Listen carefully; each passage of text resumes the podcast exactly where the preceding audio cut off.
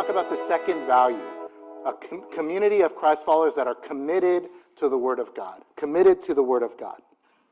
And so, you know, let's just kind of give some clarity because I think there's kind of two parts there, right? There's the Word of God part, and then there's the committed to the Word of God part, right? So let's just kind of pull it apart a little bit. So, what do we mean when we say we are committed to the Word of God? Well, I think maybe at, at fundamentally it means that we are committed to the Scriptures. Okay, and I don't know if for, for, for a lot of you guys, maybe that feels like, well, yeah, of course. But maybe for some of you guys, that's not as obvious, right? Or it's still something that you are kind of uh, trying to figure out and sort out. But I think at least one of the things that it means when we're committed to the Word of God here is that we are committed to the scriptures. But I, I, think it's good to add a little bit of nuance to that statement because it's not like this book, the Bible, like just kind of came down out of heaven like this, right? But you know, really, what are we what what are we holding when we look at this book? And really, what we're holding is sort of this this lineage of the faith, right? This this lineage and this tradition of of faith and of revelation from God that has been handed down to us, going all the way back to you know the patriarchs of the faith, right? Abraham and this promise that he received from God that you know he was going to bring a blessing to all the families of the earth through Abraham and his descendants, right? So Abraham and Isaac and Jacob down to Moses and the Israelites and the revealing of, of God's words and his revelation and his law to them and, you know, these anointed kings like King David and King Solomon, that, you know, there would be a king in the line of King David who would be this sort of messianic king, this, this anointed king who would bring that blessing to all the families of the earth. You know, and down through all these, you know, different prophets, right? Uh, Elijah and Jeremiah, Isaiah, and all the, the others, right?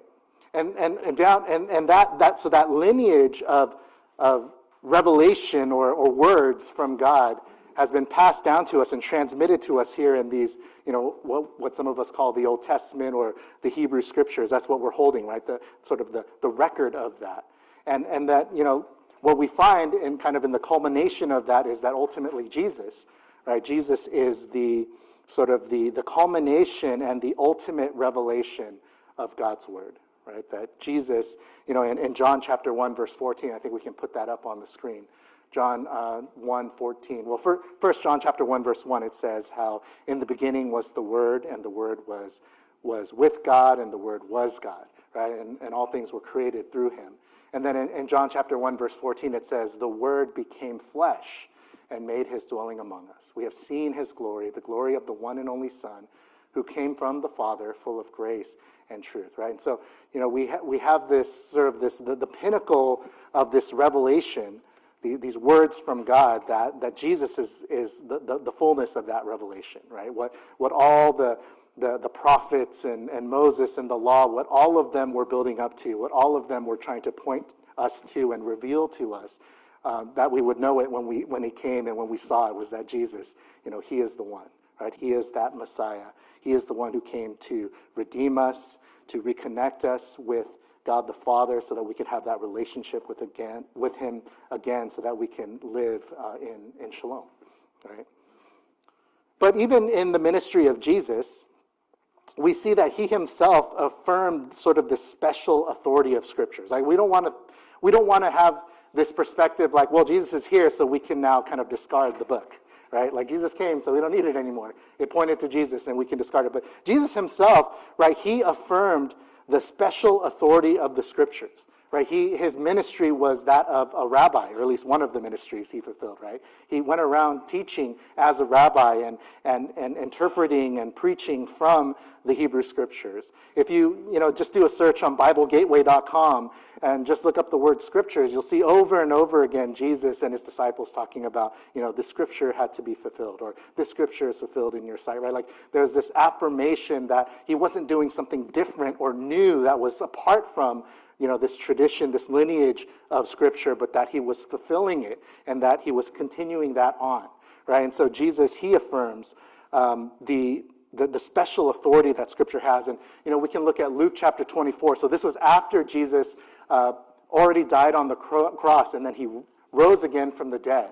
And it's not quite, you know, public yet. And he's, he meets these two disciples of his that are walking on this road, and they're all dejected because, you know, they're their teacher, their rabbi, has, has died.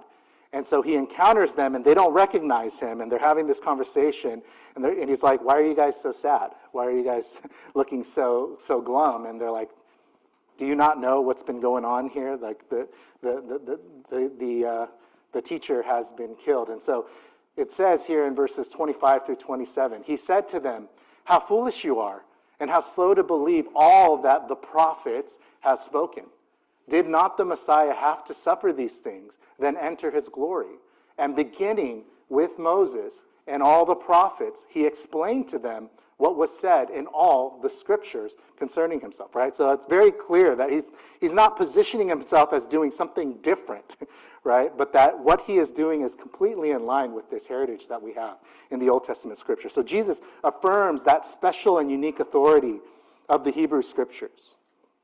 But Jesus and his disciples also they his disciples they also carried on the teaching that they received from Jesus himself, right? That's what we have in what we call the New Testament, right? It's a record, uh, kind of that ongoing lineage, but now the, the teachings that they received from Jesus and through the, the Spirit, and they recognize those also, and the, the early church also recognized those as being scripture, right? And, and in that, that line of unique, uniquely authoritative and special revelation from God. And so, all that to say, uh, I don't know if I lost you somewhere in there. If I did, I apologize. All that to say, here at One Life City Church, we are continuing in that long lineage of faith and, and committing ourselves to follow the teachings of Jesus and the scriptures as the Word of God, right? That God has revealed this to us, and it, it carries a unique and a special authority um, that we want to submit ourselves to. So, you know, the very famous passage we can put up, 2 Timothy chapter 3, uh, verses 16 and 17. And maybe we can just read this together. Uh, so, yeah, let's read it together. All scripture is God breathed and is useful for teaching, rebuking, correcting, and training in righteousness, so that the servant of God may be thoroughly equipped for every good work. Right? So, this idea that the scriptures, it's more than just a book right? That it, it is it carries a special and unique authority on it that we want to submit ourselves to. And actually, if we go ahead in 2 Timothy one more chapter, he talks about sort of kind of the, sort of the flow of the, the flow of humanity and that there, there would come a day where and, and you know honestly this has probably been true of every day and every generation but you know he kind of talks about a day coming when people would not want to sort of submit themselves to, to the authority of these scriptures, right? And so um, I'll, I'll read it to us. It says in 2 Timothy chapter 4, verses 2 through 4, preach the word. So uh, Paul is talking to Timothy, a young pastor. Preach the word. Be prepared in season and out of season. Correct, rebuke, and encourage with great patience and careful instruction. For the time will come when people will not put up with sound doctrine Instead, to suit their own desires, they will gather around them a great number of teachers to say what their itching ears want to hear. They will turn their ears away from the truth and turn aside to myths, right? And so, you know, he kind of affirms the, the unique and special authority of Scripture over us, and he also kind of warns, you know, there's going to come a day when people are not going to want to submit to that and are, are actually going to accumulate around themselves teachers who will tell them, maybe what, what they want to hear rather than what they need to hear from God, right? And so, so that, that's what we mean when we talk about being committed to uh, the Word of God here at One Life City Church, that we are committed to following Jesus, right? And the revelation of Him and His will and who He is, and also who we are uh, as revealed in the Scriptures, right? Because He is the sort of the, the culmination of the revelation of Scriptures.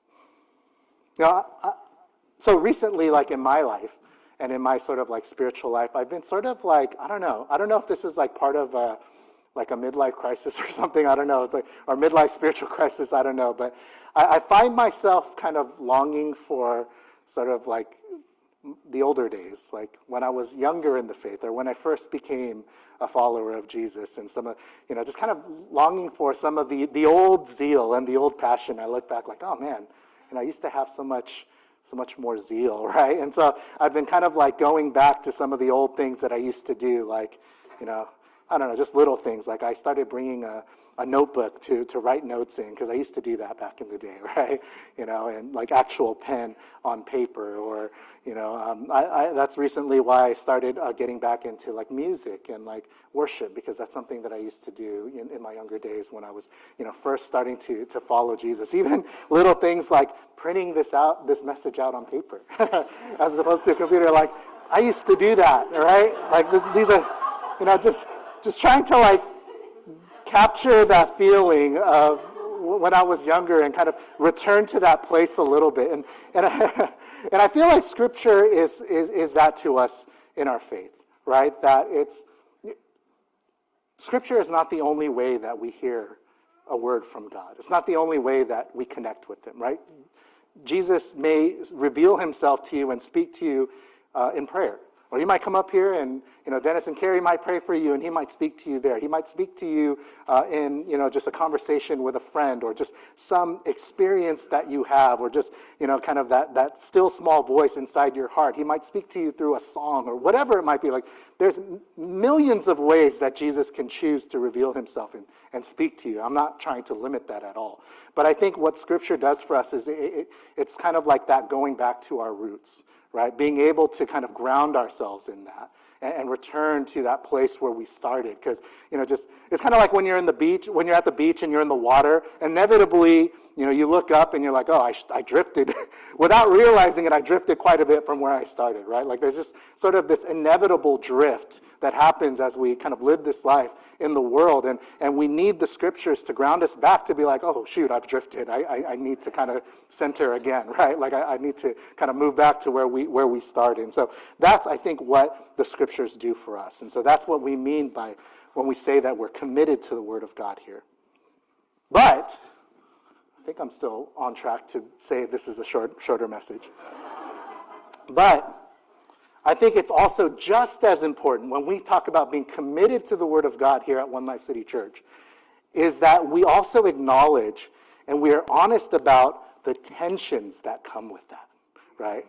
That when we say we are committed to the scriptures and, and putting ourselves under the authority of the teaching of Jesus as revealed in the scriptures, there are a lot of tensions that come with that. Am I right? There's, there's a lot of questions, there's a lot of difficulties, a lot of just like, man, how do we figure, how do we do this right? Or man I, I, I don't really understand how this works right? And so i just tried to identify a few of what i think are some of the tensions that we experience when we really try to commit ourselves to the word of god in this way. One i think there's a tension of um, i think in a lot of churches a lot of evangelical churches there's almost like an idolizing of the bible which some would even question if that's really possible, if it's the Word of God. But I think in some contexts that maybe some of us grew up in, my, like myself, that there could be almost like this danger of idolizing the Bible, where the Bible itself almost becomes like a God, rather than being a source of revelation that leads us to God, that leads us to Jesus, so that we can connect with Him. You know, not just connect with information or theology or principles or even like good advice for our lives that you know that sometimes we can find ourselves just being a people who is a, you know connecting with some information right? So i think that's one of the tensions sometimes that, that we, we grapple with in trying to be people who are committed to the word. Another tension i think that we wrestle with is the tension of interpretation right? Because you know i think we can all acknowledge like yeah there's just some stuff that's hard to interpret or there's genuine, sincere differences in interpretation on many things, right? And so I think we, we, we, we wrestle with the tension of interpreting difficult subjects or different passages. Like for me, right, like so I, I with my d- daughter, we, you know, do like Bible stories at night and stuff like that, and we read stories. And even though we're reading like these children's Bible stories, so it's not like we're writing, reading like from the actual text of the Bible, just like children's Bibles. Sometimes we're reading these stories, and I'm like, as I'm reading it, I'm like, shoot, I, I almost feel like I want to censor this story. Like, why is this story so violent? or, you know, stuff like that. I don't know if you guys ever feel like that, where, like, I almost see it with different eyes now that I'm sort of transmitting it to my child, and I'm like, dang, like, I didn't, I didn't, I never, it never occurred to me before that this is kind of a difficult subject. Do I really want to transmit this to her in, in the way that it is, it is stated? Or, like, I feel like I need to give caveats or something, right? So, uh, yeah, there, there's sort of that tension of, of interpreting um, difficult subjects, difficult stories, some of the things that we see, some of the, the, the, the, hard things that we see in there.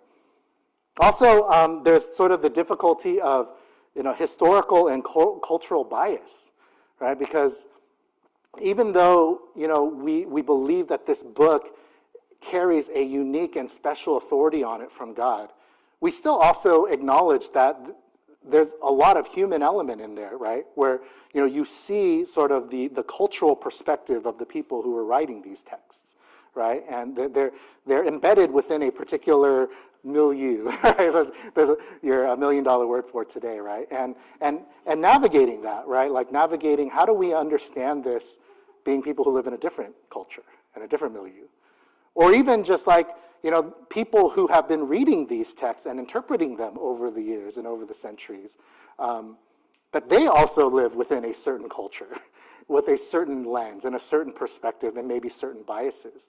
And parsing through, you know, are, are, are there elements to sort of the, the history of interpretation that has been handed down to us that actually are colored by certain cultural biases? you know, and, and being able to detect that and, and parse through. It's not always easy. There's, there's a tension there. I think that's why, you know, we talk, a lot of people are kind of in that place of deconstruction.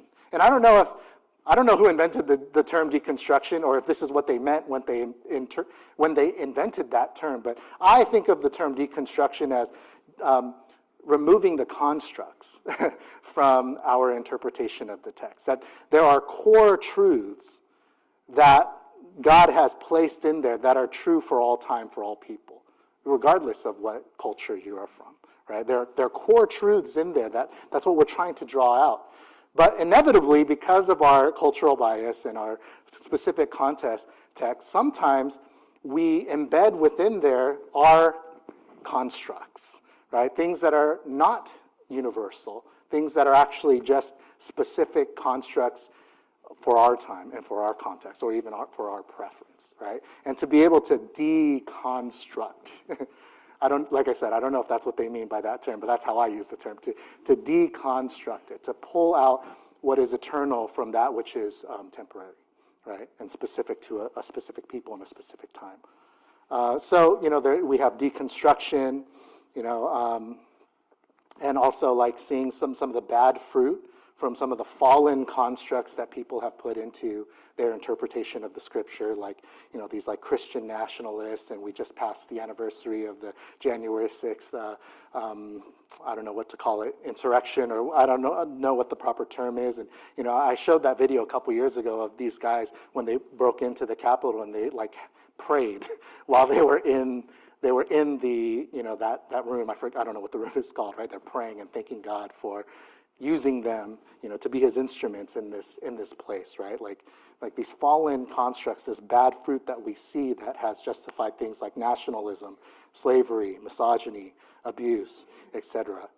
Decolonization, which honestly I'm like the worst person to be explaining these terms because I'm a student of these things, okay? So I'm just using terms that I've heard other people talking about that I am still in the process of trying to understand and learn myself. But decolonization of, of Scripture, right? That we have to also recognize that historically the Christian faith and theology, a lot of it, a lot of times was transmitted by colonizers, right? Who often imposed it on oppressed peoples.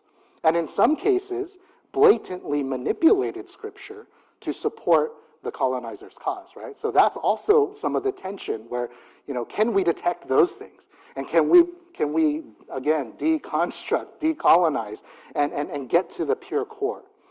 right? And so all these are kind of some of the tensions that come with interpretation. And then uh, the last thing that I have here, I mean, there's many more things that we could talk about, but sort of this, sorry, sorry those at home, I, I touched the microphone. Uh, the, the tension, the tension between uh, what I say would, would call certainty and uncertainty, right? That in some contexts that maybe we have come up in in the church, there was a very, um, I don't know. It, it was a very uh, absolute, this is the way to understand Scripture, and there is no other way. And they were very quick to label you as a heretic if you deviated, or even if you asked the wrong question, right? You're a heretic. It kind of makes me think of this, um, this one example, and you know, think what you will about him, but there's a teacher, uh, a past, former pastor, Rob Bell, right? And um, he wrote this book called Love's, Love Wins. I don't know, it's probably like 10, 15 years ago by now. But he wrote this book called Love Wins. And the premise of the book was basically that there are other schools of thought and other threads of interpretation historically on the topic of hell and judgment. Okay. And so he was basically, he wrote this book to kind of say, hey, there's other schools of thought that are out there that maybe you've never heard of, that your church never told you about. You just are not aware that there are other ways that you could interpret these passages that talk about judgment and hell, right? And um, immediately, again, think what you will. I'm not here to say, you know, one way or another about Rob Bell, but the the response from the the kind of the mainstream church was pretty immediate and like it was like, you're done, Rob Bell, you are done. And actually, I rem- remember very famously uh, this uh, one of uh, one of the famous pastors, John Piper. He he, he put out a t- tweet. I'm surprised that he tweets. I don't even understand Twitter. but he put out this tweet that said, "Goodbye, Rob Bell," right? And that was basically kind of like pretty indicative of the reaction of the kind of the, the mainstream church. Like, you're done. these, these ideas are too controversial. You can't even don't you can't write a book about this, and you can't talk about them. Goodbye, Rob Bell, right? And so, um, so there's that tension where there's there's part of the the church I think that is very um, rigid, right? There, there's kind of this uh, what is the word I'm looking for here? Uh, dogmatic certainty, right? This is the way it is. Don't question it, and if you do, goodbye, right? You're out. But on the other side, I think there's also this tension sort of on the other side of the spectrum of what I would call, or actually, I, I heard somebody else call it this, uh, this theology of uncertainty. Because I think on the other side of the spectrum is, I think, a part of the Christian church that feels like everything is uncertain. Nothing is certain. We cannot make a concrete statement about any piece of what this book is teaching us or what we believe, whether it be because we're afraid to do so or we just feel like, I don't know, I don't, maybe whatever you think, whatever works for you, maybe that's fine, right?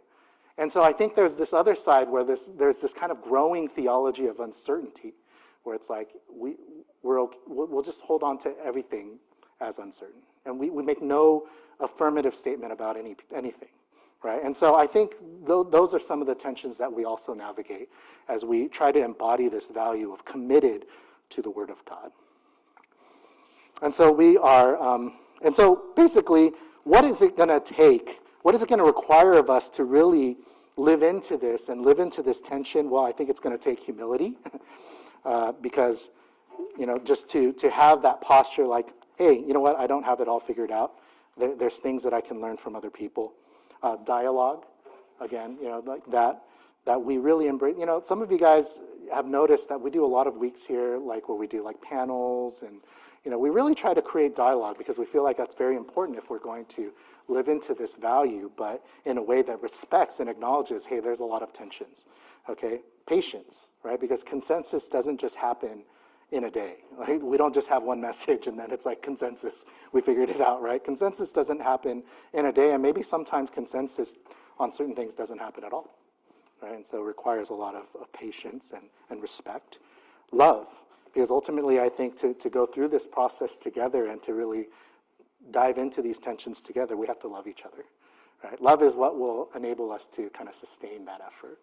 And then lastly, uh, I, I just put courage because it's easy to say that we value these things, but it's actually kind of hard to put into practice. And it takes courage.